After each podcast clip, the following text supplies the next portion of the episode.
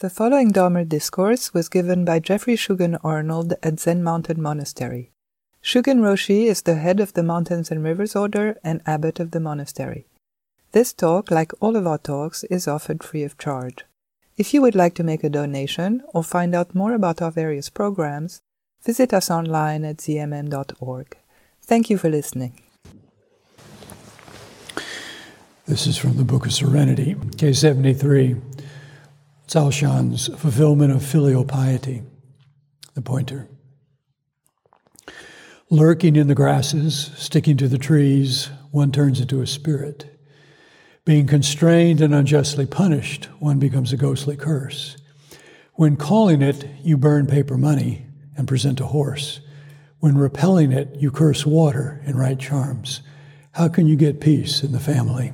The main case.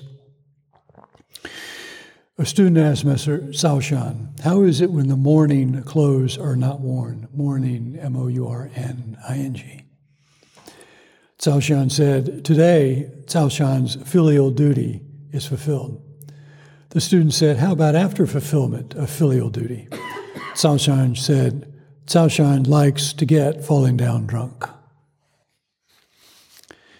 The verse The pure household has no neighbors for long years staying in sweeping, not admitting any dust. Where the light turns, tilts the moon, remaining at dawn, when the forms of the hexagrams are distinguished, then are established dawn and spring. Having freshly fulfilled filial duty, then one meets the spring, walking drunk, singing crazily, turban hanging down, ambling with tousled hair. Who cares? In great peace with no concerns, a person falling down drunk. So that's not going to be happening tomorrow night. not here, at least.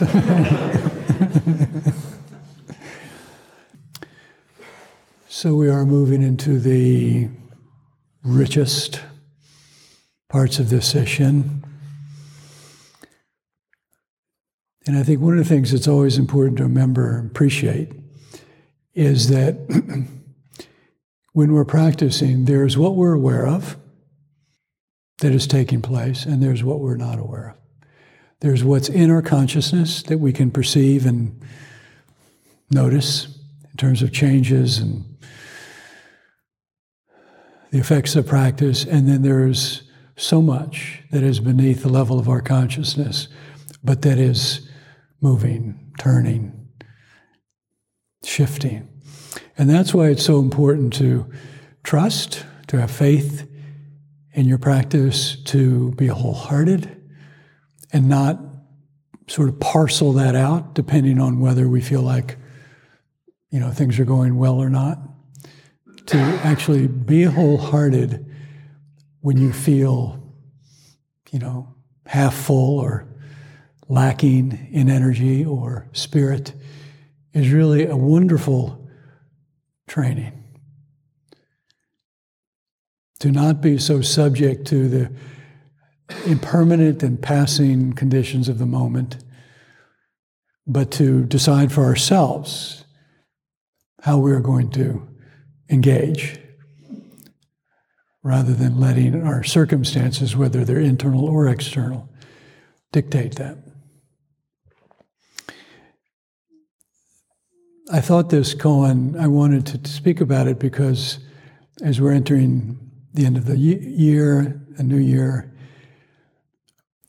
celebrating, and, and really, as I said on the first evening, um, with Rohatsu, I never have any idea what day of the week it is. it all goes to hell. Um, so, whatever that first night was. Um, I lost my train of thought. that I said that it's not so much celebrating the Buddha's enlightenment as invoking it, practicing it, um, being inspired by it. And that's very important, I think, very important distinction. That within the, the, the sort of due measure of respect and reverence and regard that we rightfully bring to the Buddha from within ourselves, that, that what's most important now is now, is what we're doing now. And I think if the Buddha were alive, he would agree. He would want us to be doing exactly what we're doing and not putting all our, our attention to someone who lived 2,500 years ago. Filial piety, and so I was thinking in terms of the Buddha and lineage and ancestry, and filial, filial piety in particularly when Buddhism went into Asia, became extremely important because it was part of the Asian Confucian culture, um, about which I only know from what I've studied and read. But a, a real, a, a, very, very deep um, sense of um, reverence and obedience and devotion and care towards one's family, parents, grandparents, and so on, the elders and that that formed the basis for moral conduct and social harmony. And in the Dharma, so when Buddhism went into China, for instance, it entered into that culture, into that social norm. And, and then here you have monastics leaving home, leaving their parents. So that didn't go down very well. That was very contrary, kind of antithetical to to those cultural norms and what was considered to be most essential. So, one of the ways that that was um, met uh, or regarded, taken sort of, you know, taken up in the Buddhist um, community was the importance of lineage, the establishing the importance of lineage, and making that a very conscious, articulated thing, beginning with the Buddha down to each generation's um, teacher in that particular lineage. And so there was one's family line. And so, that sense, we might say in our tradition, the sense of filial duty is to the Buddha, to our ancestors within the tradition. That's why it's so important. The lineage is the vehicle by which the teachings are transmitted. They're not transmitted through the, the written words as important as those are, or through the sutras, as important as those are. Because anyone can read words on a page and misunderstand them, or understand them, but intellectually, conceptually, or understand only a part of them, but not the full depth of them. And so that's why studying with the teacher, the student teacher relationship in Buddhism has always been in many of the traditions has always been considered so supremely important because that's how the teachings come alive as we study with our teachers and also how the how the teachings are transmitted are taught and then guided so that when a teaching is given the teacher has an opportunity to see does the student understand this correctly are they correctly bringing this in and applying it to their practice is it transforming their life? All of these different elements. And that can't happen just by reading a sacred text. It's also why it's so important that we every day include the women ancestors, which are not technically a lineage in the sense that they don't represent a you know, teacher to disciple relationship all the way down, but they're all historically verified teachers, beginning with Mahapajapati, so that we recognize and are constantly bringing into our consciousness and awareness that our women ancestors were present from the very beginning, in the time of the Buddha, were entering the way, were practicing, we're gaining enlightenment, we're teaching, becoming teachers, leading communities. And so we have that sense of who we're, who we're obligated to. You know, who are we indebted to? How did we get here? And of course, you know, family and social and cultural norms and obligations are part of every culture. And they can be ways to build community, to, to create meaning and purpose in people's lives, to share, sort of have shared ways of, you know, living and understanding the world and, and living together. But they can also be ways to create bondage and limitations and control. And so the Buddha left home. And so to consider how any virtue can become a source of suffering when it's misunderstood, when it's tethered to clinging, to self centeredness, when it's used to control others. One of the fetters that the Buddha taught was clinging to particular rules and observances and recognizing that rules and observances, which he had many, right? He was a rule maker, right? There are hundreds of anai that the ordained monastics were, were and still are committed to living by. And yet he said, if you cling to those rules and observances, then they become poisonous, they become unwholesome. And so being bound by rules is one extreme, rejecting all rules and all boundaries. I'm just going to do whatever I want. Is being caught within oneself, being caught by others. At the end of the Wumenkuan, the Gateless Gate, Wumen's Zen warnings, he says, one of them is to observe the regulations and keep to the rules, is tying oneself without a rope. On the other hand, to act freely and unrestrainedly, just as one wishes, is to do what heretics and demons do. So he's basically saying a very similar thing. So in the pointer, um, lurking in the grasses, sticking to the trees, one turns into a spirit. Being constrained and unjustly punished, one becomes a ghostly curse. Daido Roshi used to talk,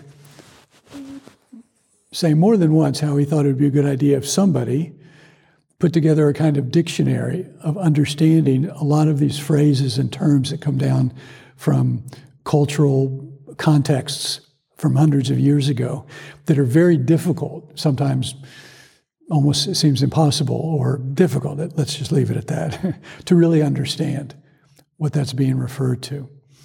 And so the way I read that is to, to basically get caught, you know, in any form of bondage, and constraint, but being caught in no constraint, you know, a sense of willfulness, is just another form of bondage. But then it says, when calling it, you burn paper money and present a horse. When repelling it, you curse water and write charms. I really have no idea what he's talking about there. I mean, I could, I could make a guess, but I won't.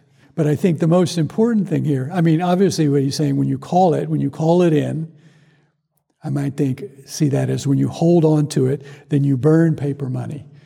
You, you destroy something that has value, that is precious. When repelling it, when pushing it away, when avoiding it, you curse water, you, you, you denigrate something essential, something that's, that's essential to life. But I think the most important aspect of the pointer is how can you get peace in the family? After all, how do we bring peace into the family? When we observe the turnings of samsara, our greed, anger, delusion, our pride and jealousy, our false views, our attachments to those false views, and how tenaciously we can hold on to them, defend them, fight for them, kill for them. And all the while, if we look closely, they're constructions. They're things we create in our minds. And the Buddha said, and Buddhism teaches, yes, we do that, so do that skillfully. Do that knowingly.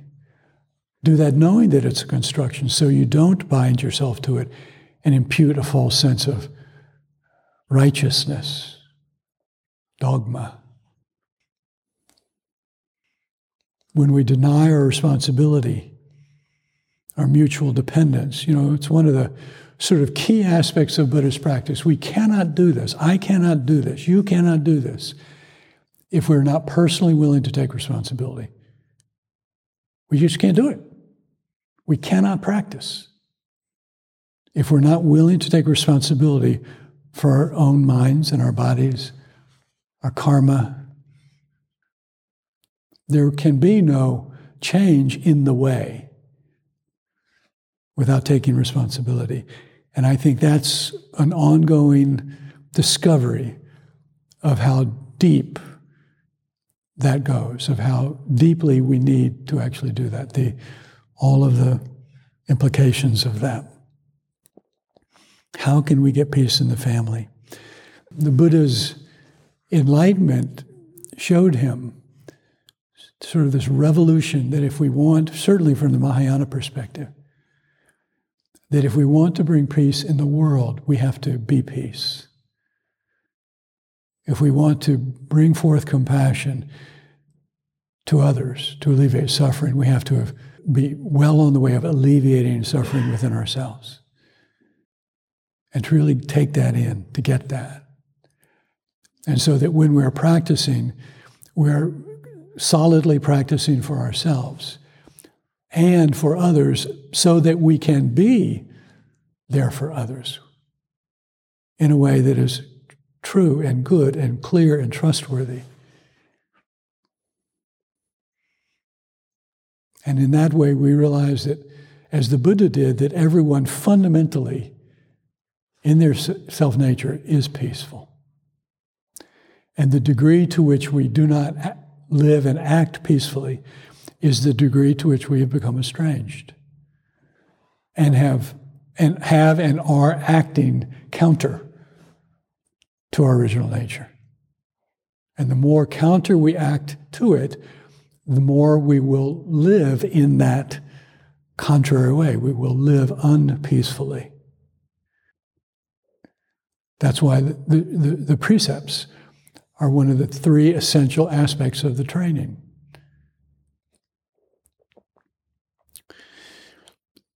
So, how do we, entering into this path to heal all of our ills, receiving the many gifts of the three treasures, how do we express our gratitude? How do we repay the Buddha? How do we repay our teachers? Shan was a student of Dongshan, who together developed the Cao Dong school. Soto school in Japan, our own lineage. and so a student asks him, How is it when mourning clothes are worn? The clothes that would be traditionally worn at the passing, say, of a parent. And Cao Shan says, Today, Cao Shan's filial duty is fulfilled. Now, when a parent dies, the way to rightly mourn would be to wear mourning clothes right? To follow certain customs, to grieve, to honor that person. The footnote to that says the cicada sheds its shell but holds on to the twig. We let go, we let go, we let go. Ultimately, we realize the self is empty of a shell, of aggregates, of characteristics and qualities, of history, of memories, of any attribute that we might point to and say, this is where I am, this is who I am. But even in that moment of realizing the self is empty, the habits of that self are still strong. They still arise, they still have impulses. We still hold on to the twig.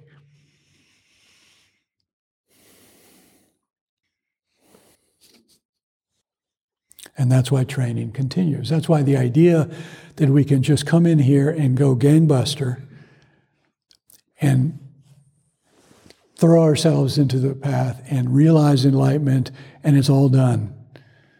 All of our attachments are let go of, all our false views are enlightened, we're completely compassionate, there's no false step, there's no false speech. That's why when we're practicing, when we talk about calming, the calming, Gokhan spoke about samadhi, right, which is single pointedness of mind, generally understood, and it has a calming effect. And that's not, we shouldn't just think of that too narrowly as just letting go of thoughts, because samadhi itself is not necessarily dependent on whether there are thoughts or not. It's the concentration, it's the stability. But what is also calming is the whole system. When you think about how when we begin practicing and we're the system is a riot, right? It's restless, it's panicking, it's anxious, it's bored, it's looking, looking, looking, looking, looking, grabbing, grabbing, grabbing, grabbing, right? I mean, how many of you sitting quietly here doing nothing have had mild or major panic attacks, right? Nothing really going on, but right? And so that calming of all of that restless, misapplied energy, that tremendous amount of energy. I mean, just think about it. If you'd put all of that energy and brought it into focus, into your vows, into your practice, into cultivating wisdom. Whoa, that's what we're doing. And so that calming, so even when we feel like, you know, you're tired or your concentration is used up or whatever, you're done. right? That's it for the day. You got no more. That's not true. That's where intention, sincerity, being wholehearted, that's the time to practice being wholehearted. What does that mean when you're running on fumes? If you think about it, if you think about the idea of, oh, I'm so tired, oh, I'm so tired, oh, I'm so tired, oh, I'm so, you're done. You are toast. Because you put yourself in the toaster. but if you just, if you just are aware of what you're feeling and then begin again, and then begin again, you've done that. We've all been in situations where you've been called upon for something self imposed, other imposed, work, school, whatever, where you've reached a limit, but you needed to keep going. And you did. And somewhere, somehow that energy comes, and you keep going, and you keep going, right? The subtlety of this is it's not, you know, the, the goal is not there. You can't grab onto it. It's like when I was learning to swim and my mother was in the in our community pool and she said, "Okay, come on, honey, come on." And I'm swimming and she said, "I got a peanut butter sandwich right here waiting for you. Come on, come on." And then she starts backing up. and I'm like, well, "Wait a minute. What is this?"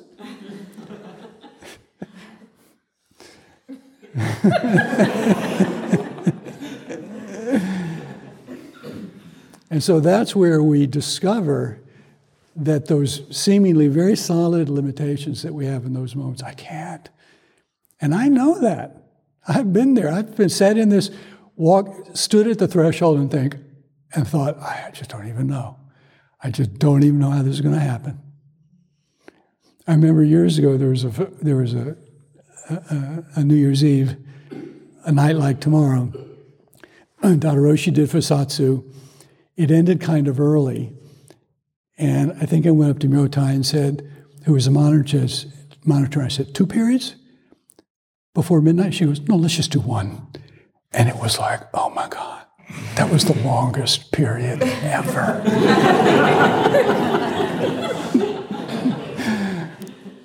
so I know what that's like, right? But that's the thing. So here we are we have freely brought ourselves here. We, there is something that we are seeking. There's something we have confidence in, and we meet that moment, and it's, and we can sit and complain and whine and rationalize, and then what do you have? It's worse. That's what you got. It's harder than ever. But if you just actually do your practice, if you take refuge, if you come back again, you come back again. And what are you developing in those moments? What are you developing?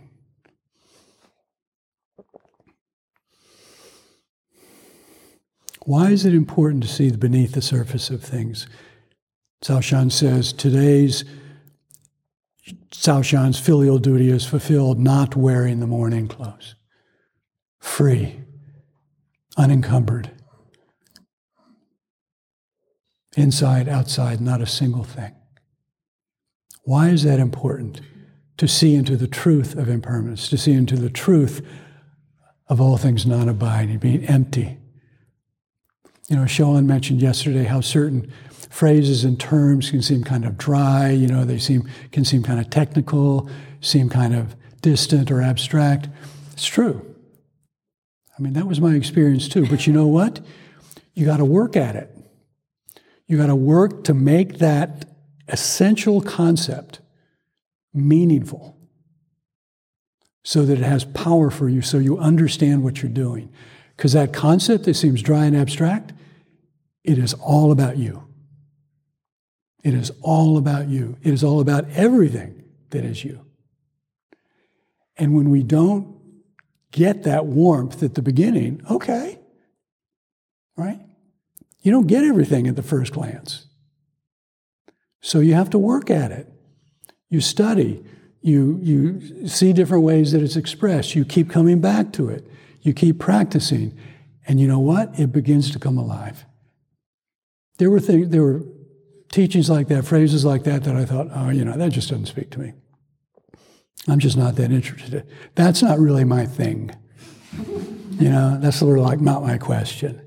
And then as time went on, invariably, I would get to the point and where I think, that is the only question I have. So don't let that, don't be satisfied with that. Don't be lazy.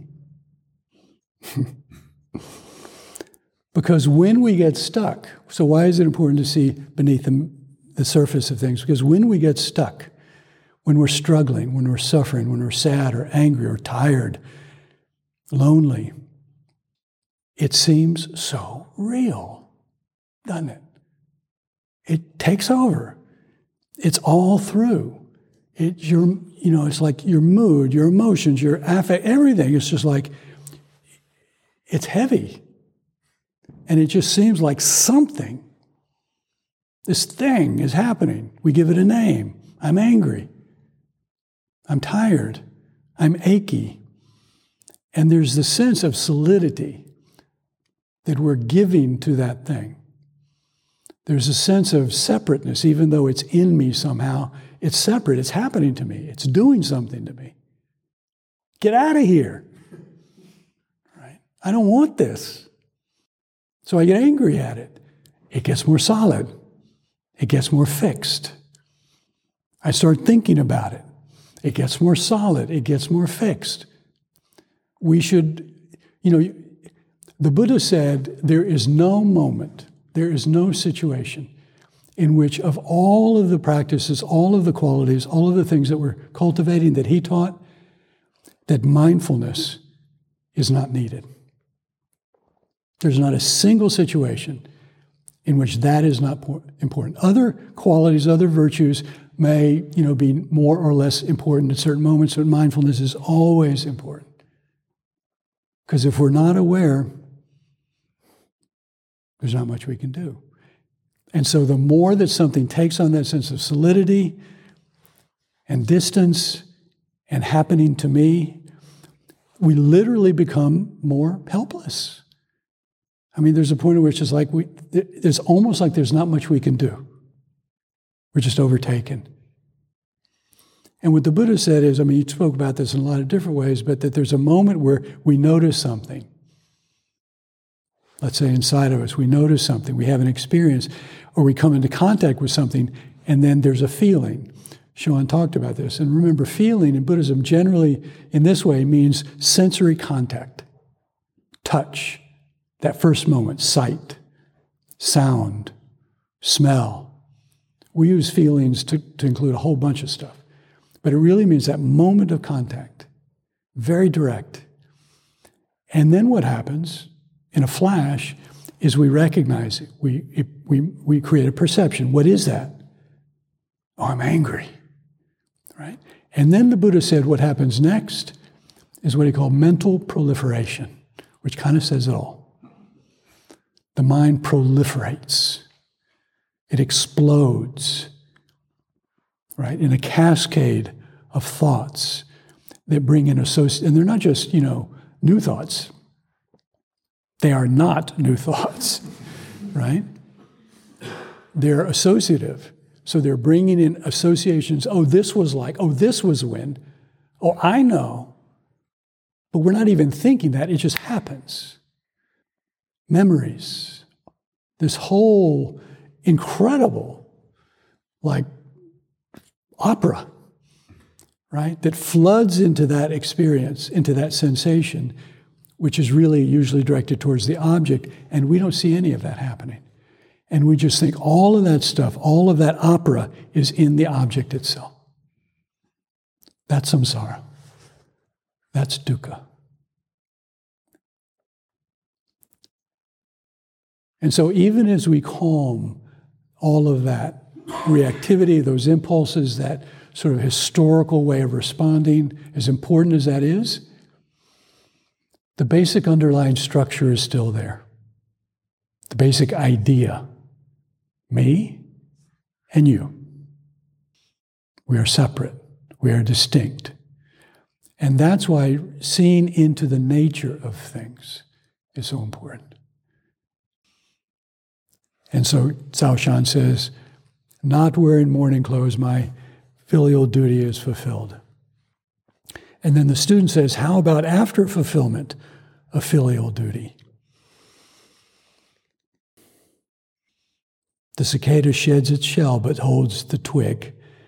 How do you cure the illness of having no illness? Student once asked Caoshan, How can one be awake all the time? Caoshan said, It's like passing through a village with poisoned wells. Don't touch even a single drop. And so when we see directly that there's no place to abide, there's no thing actually to attach to, to attach to things is illusion. We chant it every day during session. The cellular memory, if you will, of our attachments is still there. The deep, deep faith in our beliefs and our views and all those things that are so completely integrated and constructed that we don't even think of them as beliefs that I have about the world. We just see it as this is the way the way this is the world and the way the world works. That's why practice is so difficult. To see that you're dreaming from inside the dream, right? To open your eyes in the middle of a pitch black night and have a glimmer of light. That's why it's so difficult. And not only that, because that can seem kind of mechanical, but because we are totally invested in it being so.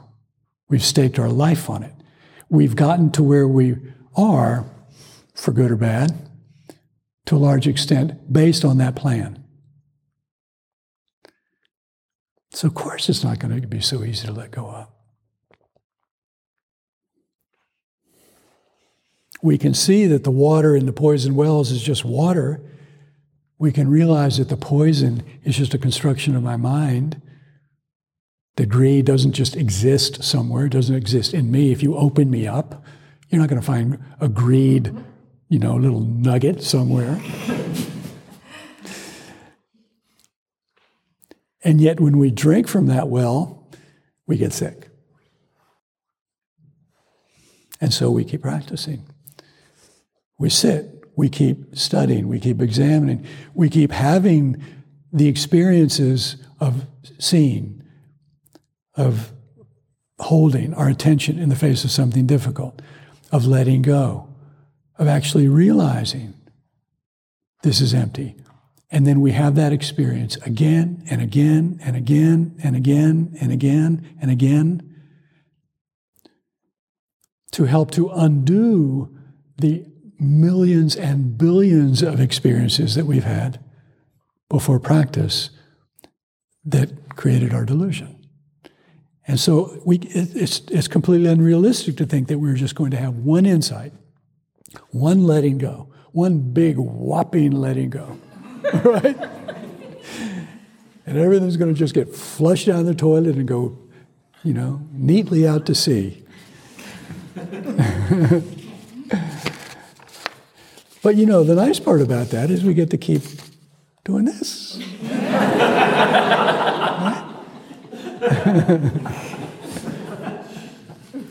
and so, how about after fulfillment of filial duty? And Caoshan says, Caoshan likes to get falling down drunk.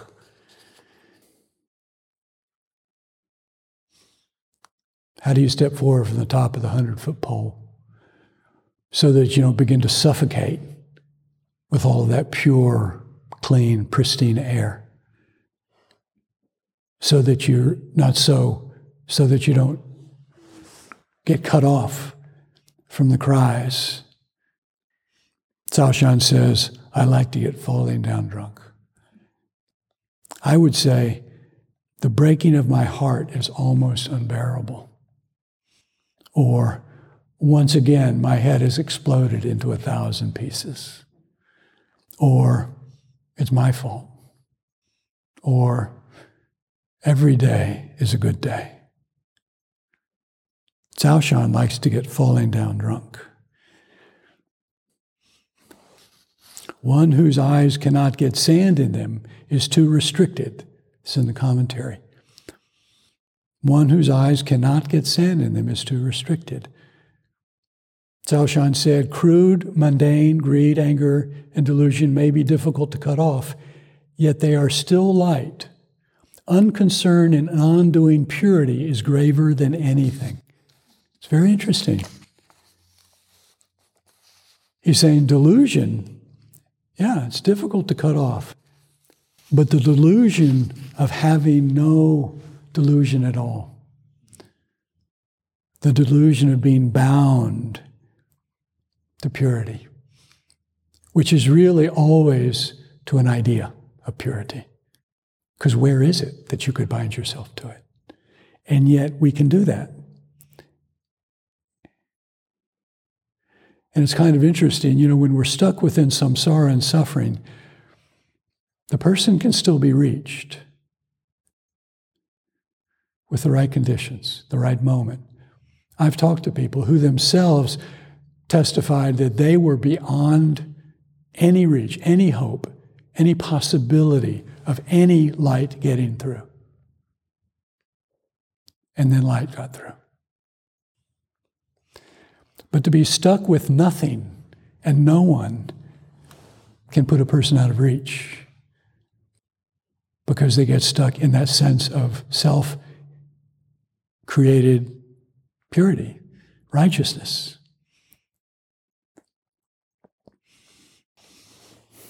Walking drunk, singing crazily, turban hanging down, ambling with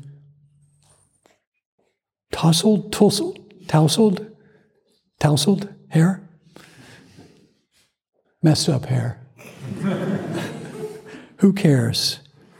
In great peace with no concerns, a person falling down drunk. These images are used frequently, particularly in the Zen, not just in the Zen tradition. You know, of being so thoroughly in the way and living so deeply within an ethical life that that is so integrated that we no longer have to cling so tightly to the guardrails. We can let up a little bit, loosen up a little bit. It's a middle way. And so, as we go into these last very rich hours today and tomorrow, let's really appreciate all those before us who have made it possible for us to be here, past and present family, co-workers. The list is endless. And because of that, we kind of have a responsibility, right? There's no, no to not freeload, right? To actually take advantage of this and repay our debt because that's the way we do it.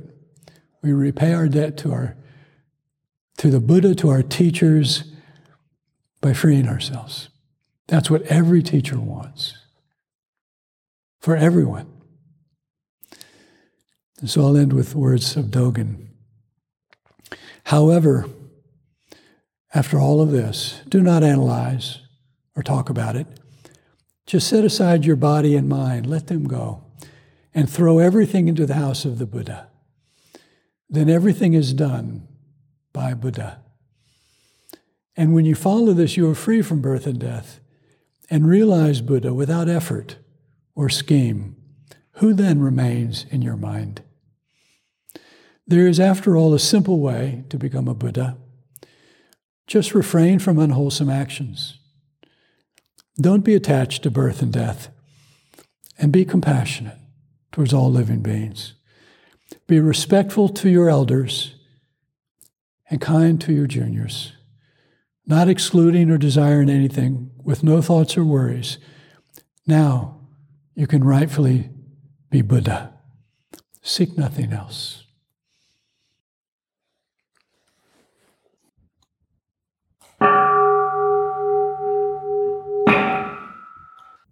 Thanks so much for listening. For meditation supplies such as cushions, incense, liturgical instruments, Dharma books, and more, visit monasterystore.org. Support for your spiritual practice at home.